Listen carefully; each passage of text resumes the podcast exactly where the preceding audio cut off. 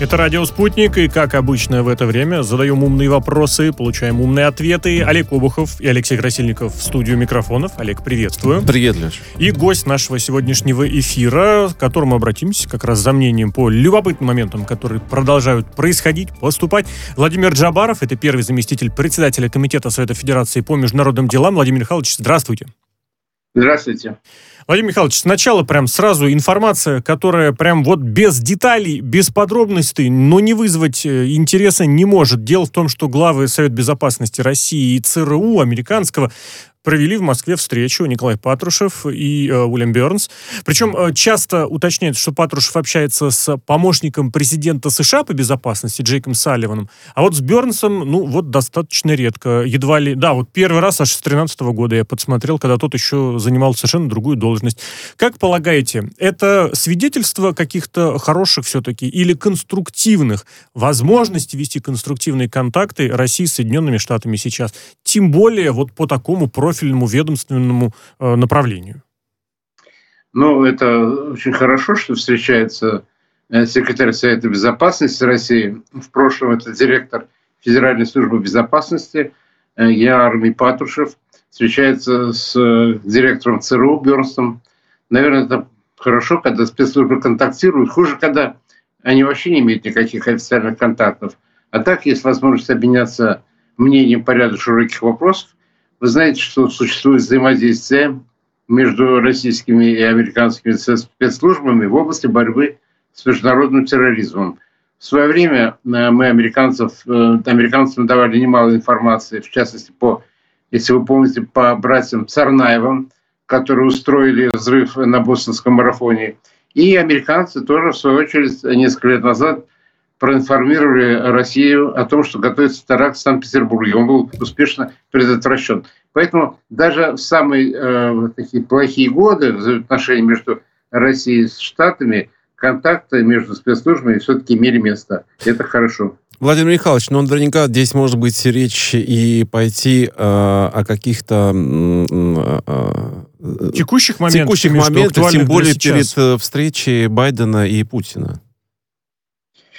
Ну, это нам трудно судить, и я думаю, что вряд ли мы об этом узнаем. Но, тем не менее, я повторяю, что раз встреча имела место, значит, в этом заинтересованы Обе стороны, и российская, и американская. Но в любом случае, сверка часов, конечно, на таком уровне тоже может А быть можно, кстати, встречей. вспомнить Нуланд, которая приезжала, да, в Россию. Как-то вот, знаете, действительно, может быть, в угадайку играть не хочется, но какой-то фундамент вот такой выстраиваться. И действительно хотелось бы надеяться, что это не только непосредственно для встреч президентов, но и вот действительно какое-то серьезное дипломатическое, как это сказать, возрождение, воскрешение, даже, как сказать, ренессанс.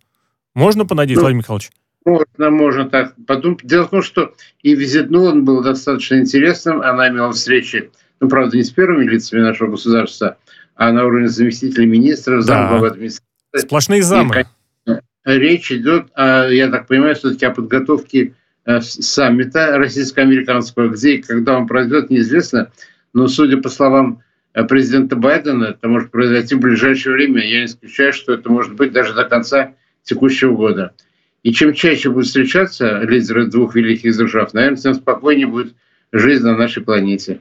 Ну или хотя бы не обязательно встречаться, но, по крайней мере, иметь вот этот контакт в виде встреч, в виде звонков через э, виртуальную реальность онлайн-пространство. Сегодня возможностей побольше. Давайте к еще одному международному моменту, который может очень многое исправить, очень много наладить, перейдем. Дело в том, что процесс взаимного признания сертификатов о вакцинировании со странами Евросоюза движется неплохо, но хотелось бы поскорее, чтобы он был более интенсивным. Все со слов э, пресс-секретаря президента Дмитрия Пескова. А в том числе, кстати, он напоминает, об этом говорили на саммите все G20, э, на ваш взгляд, оцените сейчас, насколько этот процесс идет? Насколько хорошо, широко или, может быть, где-то предвзято освещается? Потому что слышны и обвинения э, в адрес друг друга, и, мол, э, медленно работают. И причем с одной стороны, и с другой стороны. Как вы это оцениваете? Я думаю, что это рабочая ситуация. Конечно, есть какие-то недосказанности, есть какие-то претензии одной стороны к другой. Но, тем не менее, э, всем теперь уже понятно, что без взаимного признания вакцин, сертификатов э, в современном мире не обойтись. Не может одна Модерна или один Pfizer э, быть признаны вакциной единственной или спутник Ви. Конечно, они должны быть использованы все. Вакцин должно хватить на всех, на весь земной шар, по сути. А с учетом того, что эти вакцины необходимо ревакцинировать людей да, через каждые полгода, понятно, что это огромный рынок, огромное поле деятельности, и если мы не признаем вакцины, то это будет, будет очень плохо. Вот смотрите, я несколько дней назад разговаривал с руководителем э, группы дружбы между Кнессетом израильским и Советом Федерации, сопредседатель с российской стороны я, с, с израильской стороны господин э, Владимир Белик, Беляк. И вот он мне сказал такую интересную вещь, что с 15 ноября Израиль признает нашу вакцину «Спутник Ви». То есть люди, которые будут вакцинированы этой вакциной, спокойно могут съезжать в Израиль, равно как и граждане Израиля, которые в основном вакцинированы Pfizer или Moderna, могут спокойно посещать э, Российскую Федерацию. Я думаю, это хороший пример, который может э, использовать для подражания другими странами. Владимир Михайлович, обозримые перспективы взаимного признания вакцин, по вашим оценкам, это сколько? Год, э, ну, полтора? Смотрите, смотрите директор, генеральный директор РФПИ Кирилл Дмитриев давал где-то месяца два-три. Я думаю, что ориентировочно это будет начало э, следующего года. Все-таки это произойдет, потому что дальше тянуть уже невозможно. Потому что одна волна пандемии сменяется другой, уже четвертая в самом разгаре, а не исключено в февраль-март будет и пятая волна. Поэтому чем раньше мы это сделаем во всем мире, тем легче будет переносить э, эту вакцину, переносить эту пандемию людям и успешно с ней бороться. А я вот не могу не спросить в такой момент, всегда его э, люблю уточнить, э, задать. А вот в данный момент, на ваш взгляд, опять же, я понимаю, что это не ваша профильная информация, не ваше профильное направление, но тем не менее, а у кого вот в этих переговорах сейчас, ну, грубо говоря, инициатива? Потому что, ну, давайте согласимся, было разное, было, когда в США кричали очень сильно на всех углах, что и темпы вакцинации провалены, и смертность высокая. В России было точно такое же. И можно предположить, вот именно такое слово употреблю, что в какой-то ситуации, ну, что ли, вот более безвыходная ситуация у одной страны, или наоборот у какой-то другой появляется новый козырь. Он в России недавно, по крайней мере, заявили о том, что ведется разработка своего препарата, не вакцины, препарата, лекарства от коронавируса. Вот эту ситуацию можно оценить? Знаете, я думаю, что здесь э, сложно понять, в чем были проблемы до конца, потому что очень много нюансов. Ну, во-первых, э, пытались что нашу вакцину сразу не признавать, говорить, что она скороспелая, непроверенная. Однако жизнь показала, что она очень эффективна, и ее многие зарубежные страны активно используют. Вот у нас приезжал э, представитель э, Аргентины, который на встрече, и посол Аргентины приходил, они в восторге от нашей вакцины «Спутник Ви», и президент Аргентины прививался, многие другие страны. Да, понятно, что есть какие-то сложности. Да, понятно, что стопроцентной гарантии ни одна вакцина не даст. Но если мы будем только критиковать э, друг друга, и пытаться доказать, чья вакцина лучше, чья хуже, я думаю, что толку не будет. Вы знаете, что и Китай сейчас присоединился к э, пожеланию, что необходимо признавать все вакцины, китайскую, индийскую, российскую, американскую и британскую. Поэтому я думаю, чем больше будет признаний, чем быстрее мы преодолеем вот эти разногласия, которые иногда в общем, появляются даже на пустом месте, тем лучше будет для всего человечества. А можно ли здесь предположить, что все-таки небольшое такое разногласие может возникнуть по неожиданному направлению? Потому что если в России, я так все-таки понимаю, вакцинирование, вакцина это, ну, как сказать, государственный момент, то вот в других странах есть, э, как это сказать, частные компании, которые разрабатывают вакцины. И признание сертификата от спутника например, или от китайского Синовака в Соединенных Штатах может ударить по интересам тех э, фармкомпаний, которые разрабатывают вот эти самые американские вакцины в Европе по европейским. Вот этот момент насколько может э, препятствием стать? Но он и сейчас является да. определенным препятствием, потому что мы понимаем, что речь идет о борьбе за рынок, да. огромный рынок. Вот, и, конечно, ни одна компания западная не продвинута в этом плане. Pfizer, Moderna, а AstraZeneca, они, конечно, пытались оставить этот рынок за собой, но это не получится. Они не в состоянии обеспечить весь рынок. Плюс у каждой вакцины есть свои недостатки. А может быть, даже как раз сочетаете вакцины, как вот мне говорили некоторые специалисты из Гамалеи, что иногда, может придется сочетать вакцины. Одна будет спутник Ви, через какое-то время ревакцинироваться, может, будет другая вакцина помогать. Поэтому этот процесс нуждается в постоянной доработке. И я думаю, что э, в общем, сейчас ушли все вот эти споры, все поняли, что надо бороться уже не за рынок, хотя эту задачу никто ни с кого не снимал, надо бороться за человеческие жизни. Угу. Владимир Михайлович, ну вот пандемия опять набирает обороты, уже в, были введены вынужденные выходные, некоторые регионы уже сообщают о том, что где-то будут вынуждены эти выходные продлевать. По вашим оценкам, насколько эта мера является действенной и вообще нужны ли такие вот вынужденные выходные, там неделя, полторы-две? У меня нет сомнений, что они нужны. Мы хотя бы прервем эту цепочку заражаемости, которая в общем, присутствует. Хотя бы э, на какое-то время ослабим давление на медицинские учреждения, медицинский персонал, э, потому что вот я недавно разговаривал с Сергеем Васильевичем Царенко, буквально день назад. Это зам э, главврача 52-й больницы, известный реаниматолог. Я в свое время был его пациентом, когда год назад перенес ковид, очень тяжелый ковид. И после этого мы как-то с ним общаемся, он говорит, что Э, необходимо и локдауны эти небольшие делать, прерывать. И самое главное, все-таки все дело в прививке. Без прививки мы не обойдемся. Я знаю о том, что многие люди, э, некоторые люди говорят, что не нужны нам эти прививки, что они ничего не дают. Это неправда. Я лично, как только у меня прошло полгода после болезни, я побежал в припрыжку делать вакцину. И очень рад, что это сделал. И вот в январе собираюсь вакцинироваться еще, еще один раз. И вся моя семья, все мои друзья – я всем советую, потому что для того, чтобы это понять, надо побывать в красной зоне, в реанимации. Я там побывал, я видел, э, чем заканчивается у многих людей там жизненный путь, как он заканчивается. Я думаю, что лучшей рекламы для вакцины не придумать. Хотя это очень горькая и тяжелая реклама, сами понимаете. Абсолютно с вами согласен. Я бы еще к вашим словам про лучшую рекламу, здесь, наверное, в кавычки можно поставить, э, Конечно. еще бы добавил антирекламу, которую периодически набрасывают различные чиновники, общественники, политики. И вот, например, Ангела Меркель. Что имеется в виду? О том, что люди, которые не привиты, могут столкнуться с некоторыми трудностями, ограничениями. То есть вот такой еще немножечко угрожающий момент, ну как угрожающий, ограничивающий. О нем, э, в частности, ну как это сказать, негативно высказываются, что, мол, нет, нельзя, права какие-то там должны все-таки быть всеобщими. Но вот чем дальше в коронавирусно-пандемийные реалии, тем больше понимаешь, что без этого тоже не обойтись. Посмотрим, последим за реакцией на данные слова Ангела Меркель. Возможно, кстати, это, знаете, как уходящий последний привет, все-таки в конце концов достаточно скоро уходит э, в, в отставку Ангела Меркель, может позволить себе побольше, но тем не менее. Давайте к нашему еще внутренне, внутрироссийскому моменту перейдем, тоже очень острому, очень громкому. Подробности по делу Ивана Сафронова, экс-советник главы Роскосмоса. Его обвиняют в передаче данных по операции в Сирии. Вот это новая информация. Политологу Димуре Воронину в 2015 году это было. Он был арестован в начале года за госизмену, даже сумма возникает 248 долларов. Ну а тот, в свою очередь, мог поделиться со спецслужбами Германии. Если раньше Сафронова обвиняли в связях э, с чешскими спецслужбами, там он готовил дайджесты какие-то, как он говорит, с открытых источников, теперь вот еще всплывает и Германия. Сафронов по-прежнему ничего не признает, информация по-прежнему очень многое, которая проходит по делу, да что многое, вся под грифом секретности, по подписке о неразглашении. Э, но тем не менее, Владимир Михайлович, вот эту информацию как оценить? Это тоже какой-то сторонний фон, который тоже наверняка, ну как сказать, э, на общественное мнение повлияет влияет. При том, что официально, официально очень многое закрыто, очень многое запрещено. Как оцените ход дела? Знаете, мой комментарий здесь э, предсказуем абсолютно.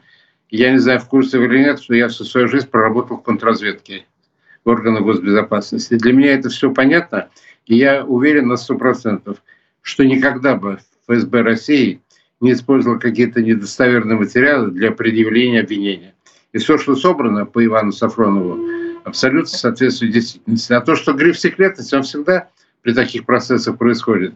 И я думаю, что человек, который так легко распоряжается фактами, ставшими известными, в ходе работы, в ходе общения с людьми и передает их иностранному государству, сто процентов подпадает под статью 275 э, «Государственная измена», где входит и вот, оказание помощи врагу, передача информации секретной и так далее. Поэтому у меня в этом плане сомнений нет. Владимир Михайлович, ну вот среди пользователей аккаунтов «Радио Спутник» есть и такое мнение, что просто ищут повод как можно дольше держать Сафронова под стражей, поэтому появляются новые обвинения. Что на это можно ответить? Вы знаете, я хочу напомнить вам, что э, в 2014 году, когда арестовали э, кинорежиссера э, украинского, забыл фамилию его, документалиста, фамилия, фамилия, в Крыму, который готовил теракт Сенцов, Сенцов, господи. Сенцов, да, Сенцов, совершенно верно. Здесь очень многие деятели искусств выступили его защиту, писали, значит, э, в защиту его, обращались к нашему президенту. Он был осужден. Потом мы его отпустили, обменяли, а жизнь показала, что он на самом деле террорист. Вы посмотрите его последующее выступление, как он отзывался о, своих, о своей работе против России и так далее. Поэтому э, вот то, что сейчас говорят, что хотят специально засадить, вы знаете, в ФСБ России никогда не было планов каких-то по аресту, задержанию там, или э, осуждению каких-то граждан, ну, каких-то плановых показателей. Если деяние было совершено, оно обязательно должно быть наказано, и человек должен предан суду. Поэтому у меня здесь, повторю, никаких сомнений нет. А вот я даже, знаете, больше хотел бы вас спросить не с точки зрения вот профессиональных, опять же, познаний, а вот с точки зрения информационного окружения, насколько адекватно все воспринимается. Потому что, ну, вот та, то, то, то мнение, которое вы озвучили, оно действительно очень широко распространено, что вот, мол, есть какие-то недоброжелатели, все какие-то, я даже не знаю, подводные камни. Это же точка зрения очень э, популярна, очень распространена. И в этом смысле, конечно, важнее, чтобы, ну, как сказать, восторжествовала правда и справедливость. Но вот этот душочек-то все равно веется и остается. Ну, э, я понимаю, о чем речь. Но дело в том, что Э, органы безопасности не могут раскрывать и методов своей работы, своих источников. Угу. Понятно, что они могут все рассказать на основании чего они собраны доказательства. Но адвокаты, которые работают по делу, они предупреждены о неразглашении, они со всеми материалами знакомятся, они все это видят. И я думаю, что если бы у них там возникли какие-то серьезные основания, наверное, они оспорили бы очень жестко и в суде, когда будет это дело разбираться. Поэтому я повторяю, что э, я думаю, что ФСБ России здесь работала безупречно. Давайте к еще одному международному моменту перейдем. Э, готовности к диалогу по Навальному у ОЗХО нет. Западные страны, в частности Германия, Швеция, Франция, систематически задерживают прояснение ситуации. Ну а данные, которые можно было бы, которые хотела бы Россия получить у этих стран в расследовании уголовных дел, могли бы помочь. Вот это как оценить? Здесь можно это оценивать, что ну как сознание сознательное вставление палок в колеса или какие-то свои собственные интересы есть у Запада, у той же ОЗХО? Как оценить, Владимир Михайлович? Вы знаете, ОЗХО, на мой взгляд, абсолютно ангажированная организация. Более того, она ничего по Навальному пересматривать не будет.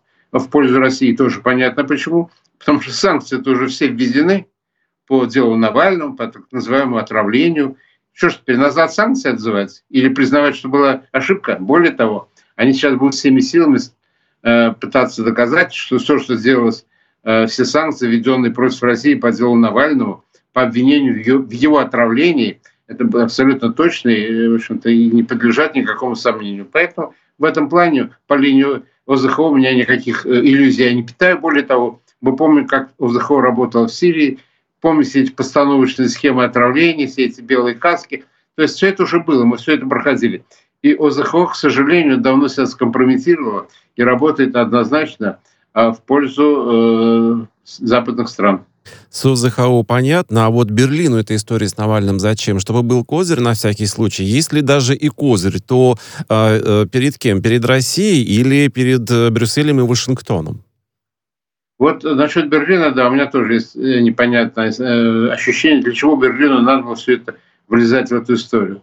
Возможно, кто-то втянул э, ту же Меркель в эту историю недобросовестными докладами, материалами.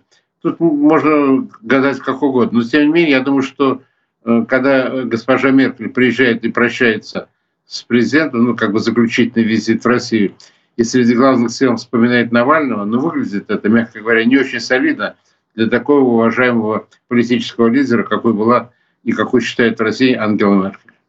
А вот не возникает ощущение, что та же самая ОЗХО как-то, ну вот, э, не то что вышла из э, пристального центра внимания за последнее время, чем-то как-то может, могла бы, захотела бы о себе напомнить, а напоминают действительно о себе вот такими достаточно резонансными штуками, которые к истинному положению дел э, отношения не всегда имеют. В частности, вот сирийские те истории, которые вы привели в пример. Знаете, я знакомился с мнением представителя России в ОЗХО, это наш посол в Нидерландах, э, господин Шульгин, он совершенно четко сказал, что ОЗХО превратилась в политизированную организацию, которая пользуется недобросовестными доказательной, недобросовестной доказательной базой. И поэтому авторитет после таких заявлений ОЗХО, ну, откровенно говоря, невысокий. Ну, как можно говорить про отравление Навального, про отравление Скрипалей, где Скрипали, куда они пропали, почему они исчезли, живы ли они вообще, почему люди, которые обрабатывали в Солсбери, там приезжали, все это, остались живы, были без масок. То есть там масса вопросов. А ведь речь шла об отравляющих веществах, ну, сильнодействующих. Поэтому э, роль здесь становится сомнительной. Похоже, этой структурой уже давно кто-то манипулирует. Ну, никто, да, понятно, что западные спецслужбы. Раз уж упомянули, кстати, посла в Голландии, от него еще достаточно любопытные высказывания, но уже отнош... в относи... относительно, в отношении другого серьезного расследования, крушения рейса MH17, та самая ситуация трагичная в небе над Донбассом, новый поворот. Вот, опять же, российский посол Шульгин Э, в Голландии там происходит суд, э, называет следствие однобоким, обвиняет в игнорировании обстоятельств. Ну, в принципе, в этом-то ничего нового. Хотя доклад Алмасанте, говорится, к делу приобщили. Но вот еще, как он отмечает, в голландской прессе, в голландских СМИ пошли публикации относительно того, что семьям людей, которые погибли в той трагедии, кто-то угрожает, кто-то следит за этими людьми, причем там вплоть до... Я, правда, не понял, это уже Шульгин иронизирует, но я бы охотно в это поверил, что люди в черных очках, вот эти в длинных плащах с газетами вот с такими, с прорезями, ходят и как-то подслеживают. Вот как это здесь оценить? Потому что ведь действительно вряд ли удастся каким-то образом точку зрения донести. Хотя вот опять же доклад все-таки приобщили. Продвижение это в конструктивном направлении? Я думаю, что нет. Я объясню почему. Дело в том, что, э, как и в случае вот с отравлением Навального, так и в случае с э, крушением самолета MH17, Э, все понятно, там тоже уже все санкции введены. Россия обвинена э, в том, что она сбила этот самолет, э, что она поставила по станциям, по станциям эти буйки, которым сбили. И несмотря на то, что Алмаз Антей провел эксперимент, мы видели по телевизору, подготовил материалы, которые убедительно свидетельствуют о том, что БУК российский не мог сбить этот самолет, говорит о том, что там решение уже принято. А чему мы сейчас удивляемся? Вот э, то, что голландские суды сильно ангажированы, разве это не так? Ну, смотрите, вот э, по MH17, даже приобщив материалы расследования к делу, они все равно не изменят своего решения, можете не сомневаться. Вот недавно они э, приняли решение, то же самое э, вот, о том, что э, Россия там не провела э, достаточно грамотного расследования по убийству. Кого-то недавно был разговор, опять голландский суд. А, они нас... Эм, там много э, всего там. Еще и скифское золото, да-да-да. Признали Носки, да, по, э, по скифскому золоту. Слушайте, ну это вообще бред. Скифское золото принадлежит музею. Это не принадлежало ни Украине, ни России. Это музею Крыма. Договор был по скифскому золоту между музеями. И вот признать, что это золото принадлежит Украине, ну вообще смешно, потому что Украина Потому что в памяти не было, когда это э, крымское, э, скифское золото было в Крыму обнаружено. Вот и тоже ангажированное решение, абсолютно политизированное. Поэтому э, вот э, голландский суд, его, честно говоря, решение вызывает у меня очень большой скепсис, потому что я думаю, что он, абсолютно политически ангажирован. Даже те юристы, которые выступали на стороне крымчан вот в этом споре, на стороне директора Крымского музея, они сами это признавали, что это решение неправомерно. Это сами голландцы говорили. Но решение уже принято. Поэтому после этого, видите, как Зеленский заявил, что вот вернули э, скифское золото, вернем и Крым. Ну вот э, что можно сказать по такому заявлению? Бред. А, новый поворот расследования крушения рейса MH17. Нет ли у вас ощущения, что это делается специально перед саммитом России и США, чтобы нагнетать русофобское настроение э, на Западе? Вы знаете, я думаю, что ведь э, рано или поздно все станет известно. Ну вот вспомните, 83 год, 83 год, да, когда был сбит южнокорейский Боинг над Охотским морем, да, в районе Камчатки. Мы же не отказывались, мы сразу признали, что да, самолет не отвечал, цели его были непонятны, он не отвечал на позывные. Там совершенно правомерно были, э, был пресечен этот полет. Хотя были большие человеческие жертвы, но мы искренне сожалеем об этом до сих пор. Но здесь-то вообще непонятно, что, да, с чего только они решили, что Россия подогнала вот эти буки, дала их повстанцам, они сбили, потом бук срочно укатили э, назад в Россию. Хотя э, снаряд, которым сбит, э, принадлежал воинской части, дислоцированной на Украине еще в советское время. Поэтому я думаю, что вот эти натяжки, которые здесь в этом деле существуют, может быть, они э, признаны на самом деле перед саммитом Россия-США, все как бы опять ухудшить отношения с Россией, но я думаю, что, знаете, господин Байден, на мой взгляд, достаточно спокойно к этим вопросам относится. Он не такой экспансивный, как был президент Трамп. Он может иногда делать вид, что он даже не слышит некоторых конкретных заявлений. Поэтому я думаю, что по итоге Украины в этом плане вбить клин э, вот, э, в предстоящую встречу на высшем уровне России и США обречены на провал. Владимир Михайлович, сделаем небольшую паузу. В подкасте «Слышали новость». Владимир Жабаров, гость сегодня у нас. А мы продолжим после выпуска новостей.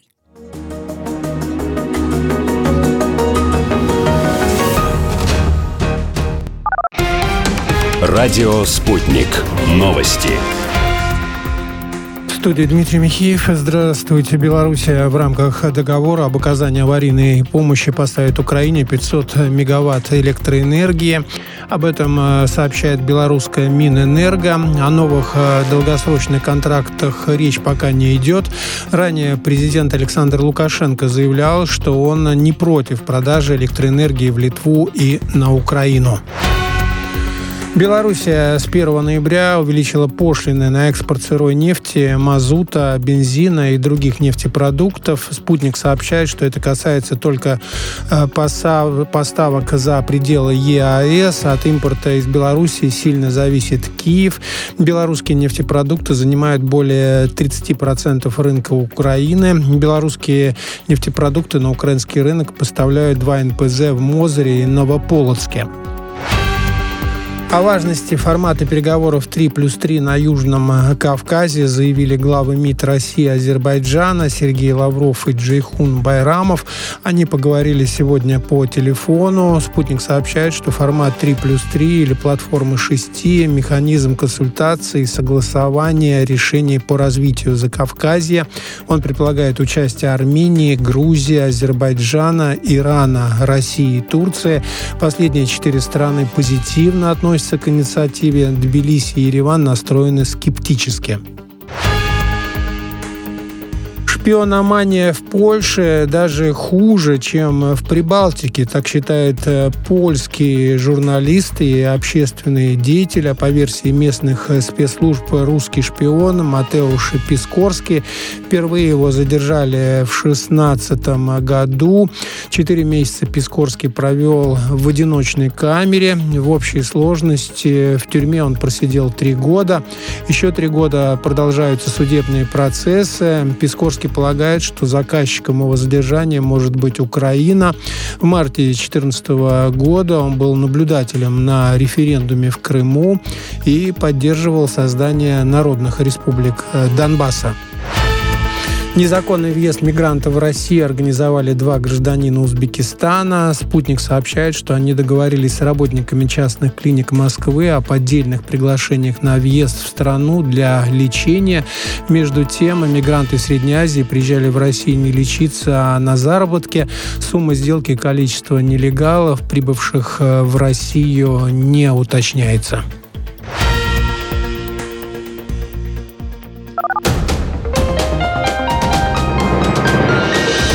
Следующий выпуск на «Спутнике» через полчаса.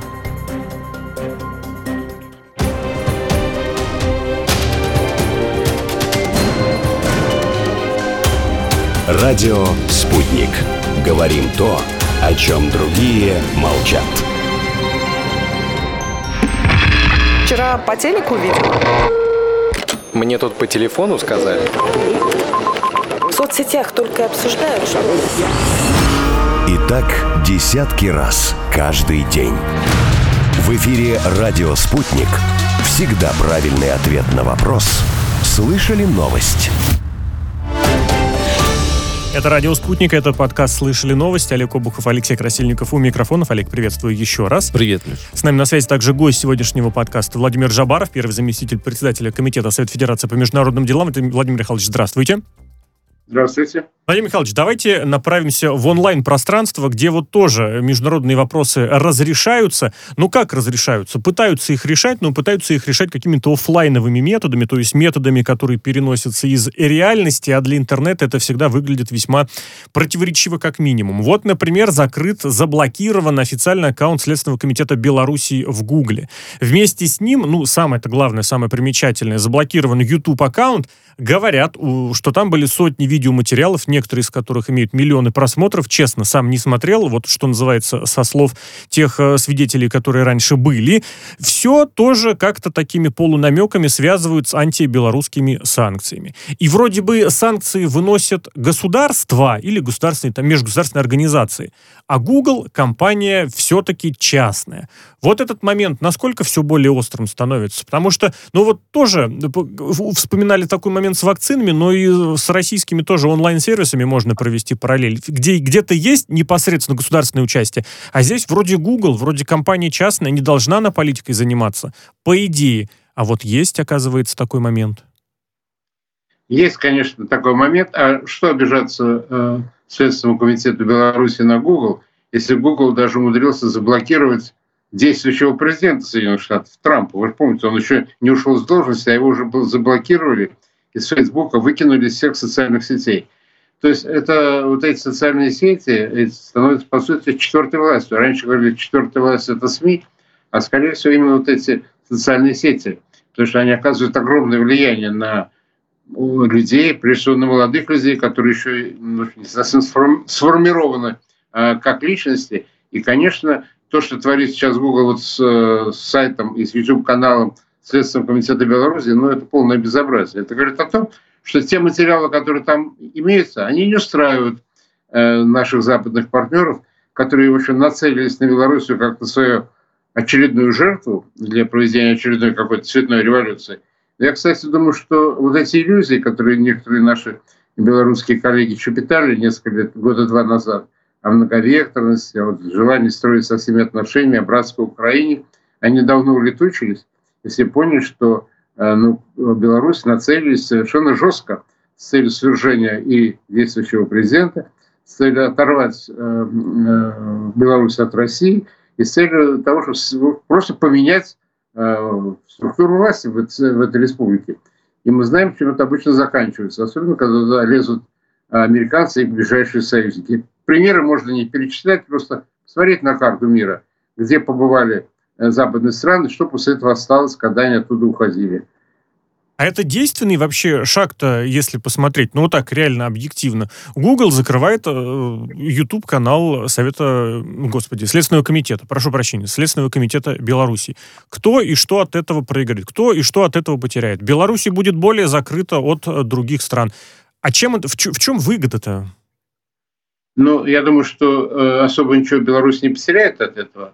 Вот. А, э, ну, может быть, и Google особо ничего не потеряет. Но дело в том, что если Google будет продолжать подобную э, политику, он, кстати, у нас пытался это сделать, э, я даже скажу вам, что было, было специальное заседание комиссии по суверенитету при Совете Федерации, куда вызывали представителей Google, которые, в общем, блокировали и, э, некоторую информацию, либо вмешивались во внутренние дела Российской Федерации, их предупреждали – и им сказали, что они будут э, либо оштрафованы, либо им просто будет заблокирована работа в России. Подействовало. Я думаю, что если Google будет продолжать, то рано или поздно он просто потеряет свой рынок, потому что в чем рынок Google смысл? В размещении рекламы, потому что очень много людей смотрят там. Если перестанут смотреть, перестанут доверять тому же Google, появятся другие значит, социальные сети, другие мессенджеры, наверное, все-таки Google это будет не безразлично. Ну, у Google сейчас самого проблем немало. Вы знаете проблему Цукерберга, который там в Америке сейчас отбивается от своего же э, Конгресса. Поэтому я думаю, что э, нашим белорусским братьям надо спокойнее к этому относиться и использовать другие социальные сети для размещения своих материалов. Ну, я только не зачу, что Цукерберг, Facebook, у нас про него тоже будет один момент. Здесь все-таки YouTube, Google, это, да, это, в принципе, в те же IT большие компании, гиганты, которые очень свое мнение любят распространять, но, с другой стороны, все-таки это другое. Да, тогда получается, что Google прикрывает э, вот этими действиями против СК Беларуси, чтобы себя как-то, не знаю, там, выставить в более светлом ключе перед э, властимущими, э, там, не знаю, в США. И в Польше Польша или кто там Беларусь больше всего не любит? Литва? Ну, не знаю. Ну, понятно, что они любят только себя, поэтому надо спокойно к этому относиться. Я, конечно, в Фейсбуке вообще никогда не был, не собираюсь заходить. Все это дело вкуса, кому что нравится. Есть другие интересные социальные сети. Вот. И я думаю, что нам надо на это обращать внимание. Особенно это очень сильное воздействует на молодые, неокрепшие умы. Поэтому в этом плане надо, конечно, работать и предлагать что-то. Не просто закрывать, запрещать, не пущать, а надо предлагать что-то альтернативное для того, чтобы молодежи было интересно.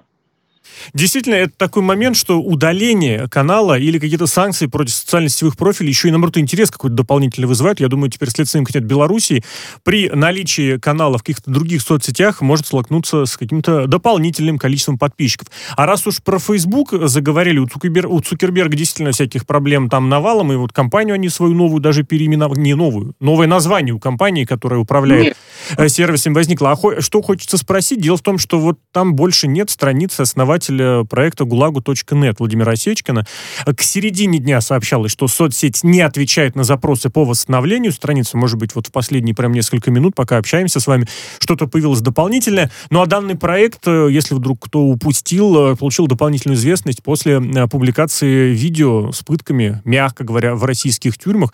Вот здесь как и что, в чьих интересах в данной ситуации может, может быть сыграл Facebook или это технический какой-то момент? Потому что, ну, любопытно вообще. По идее, у, для, как это сказать, для недругов, для тех, кто хотел бы что-то предъявить России, это очень серьезный аргумент, то самое видео. А здесь бац, и удаляется страница.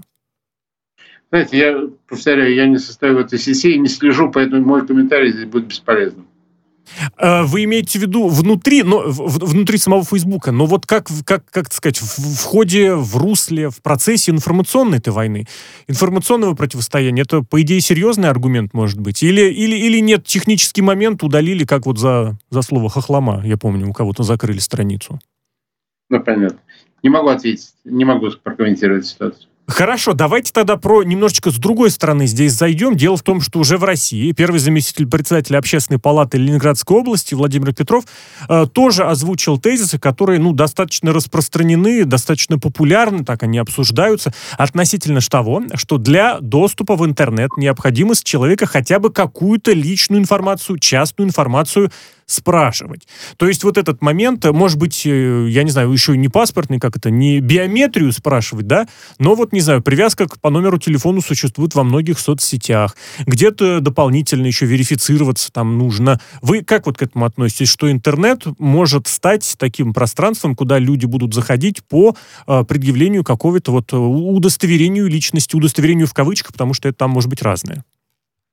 Знаете, это вообще очень сложный вопрос. Я объясню почему. С одной стороны, да, вроде интернет – это свободная сеть, люди могут ходить, регистрироваться под любыми никами, писать, что хотят. Но обратите внимание, вот когда читаешь сеть, какая-то статья или какое-то сообщение, а комментарии, ну просто читать страшно. Да. Как только люди не оскорбляют друг друга. Причем мы же видим, что многие э, те, кто комментируют, они даже имеют отношение к теме. Многие комментаторы сидят вообще не в России, сидят там на Украине и злобствуют по любому поводу.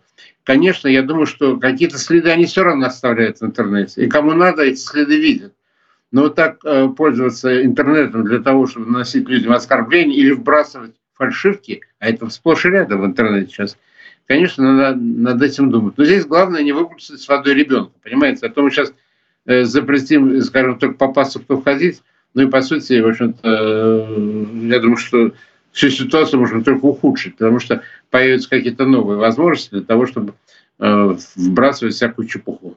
А вообще, если говорить вот про интернет, он же на этом-то и популярным-то стал. По сути, весь интернет это что? Это анонимность, выйти, накричать всяких глупостей, гадостей. Не обязательно, кстати, от э, того, что у тебя какая-то принципиальная политическая позиция.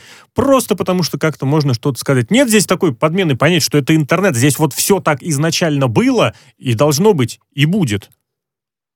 Знаете, ведь я рос в стране, значит, советской, когда у нас очень много было ограничений, не разрешать, не пущать. Вот те же самые западные голоса, немецкая волна, голос Америки, они глушились, здесь никакого секрета в этом нет. Но а сейчас кто не слушает этого? Никто не слушает, потому что это уже неинтересно, да? потому что люди, если надо информацию так получать. Просто запретить, блокировать, ну, наверное, нужны какие-то ограничения, что если там в сети допускается нецензурная брань и прямое оскорбление – ну, может блокировать эм, э, хозяину сайта или администратору сайта, вот следить. Но это, конечно, надо обращаться все-таки к специалистам, ну, прежде всего Минцифры, они должны определять, как это делать. Но то, что надо ограничивать молодежь от тлетворного влияния, я хочу напомнить, январь э, этого года, по-моему, 17 30, 30 января, когда шли митинги в поддержку Навального, да, там же выходили дети 12-13 лет, и они даже не понимали, кто такой Навальный. Когда я спрашивали, они рассказывали, ну как же, в администрации президента работали. Да, То люди было. Шли, шли просто так, да, многие просто поразвлекаться, хайп искали. А в общем-то, конечно, это очень опасно, потому что многие сломали свои судьбы, попали под административное э, задержание, и, по сути, многие закрылись даже э, путь э, высшее учебное заведение по окончании, потому что раз есть административное задержание, значит, человек попал на учет. Владимир Поэтому тут надо... сомнений никаких. Вы, интернет вещь полезная, может быть, но контроль должен быть все-таки какой-то, если не внутри головы у человека, то где-то снаружи. Владимир Джабаров, гость сегодняшнего подкаста, слышали новость на радио «Спутник».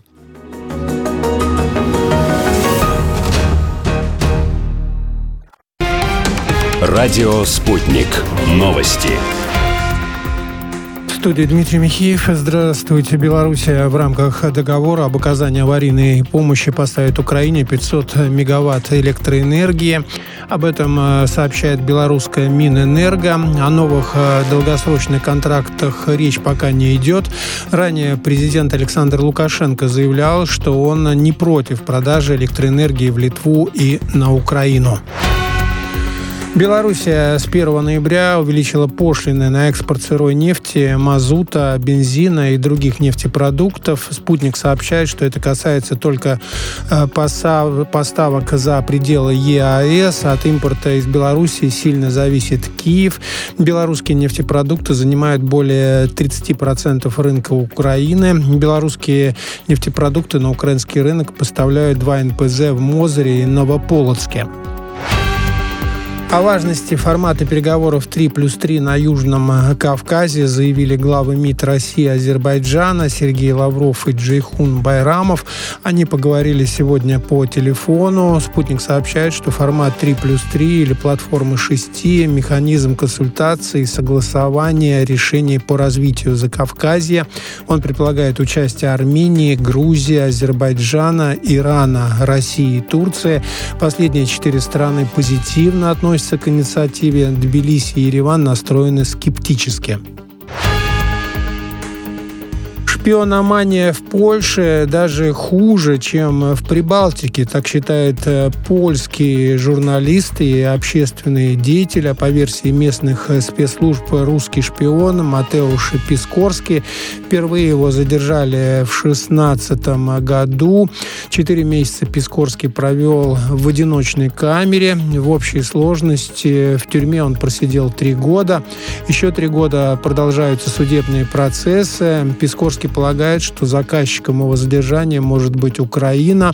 В марте 2014 года он был наблюдателем на референдуме в Крыму и поддерживал создание народных республик э, Донбасса.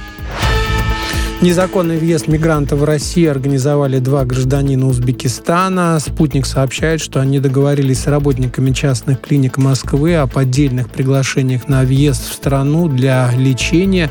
Между тем, мигранты Средней Азии приезжали в Россию не лечиться, а на заработки. Сумма сделки и количество нелегалов, прибывших э, в Россию, не уточняется.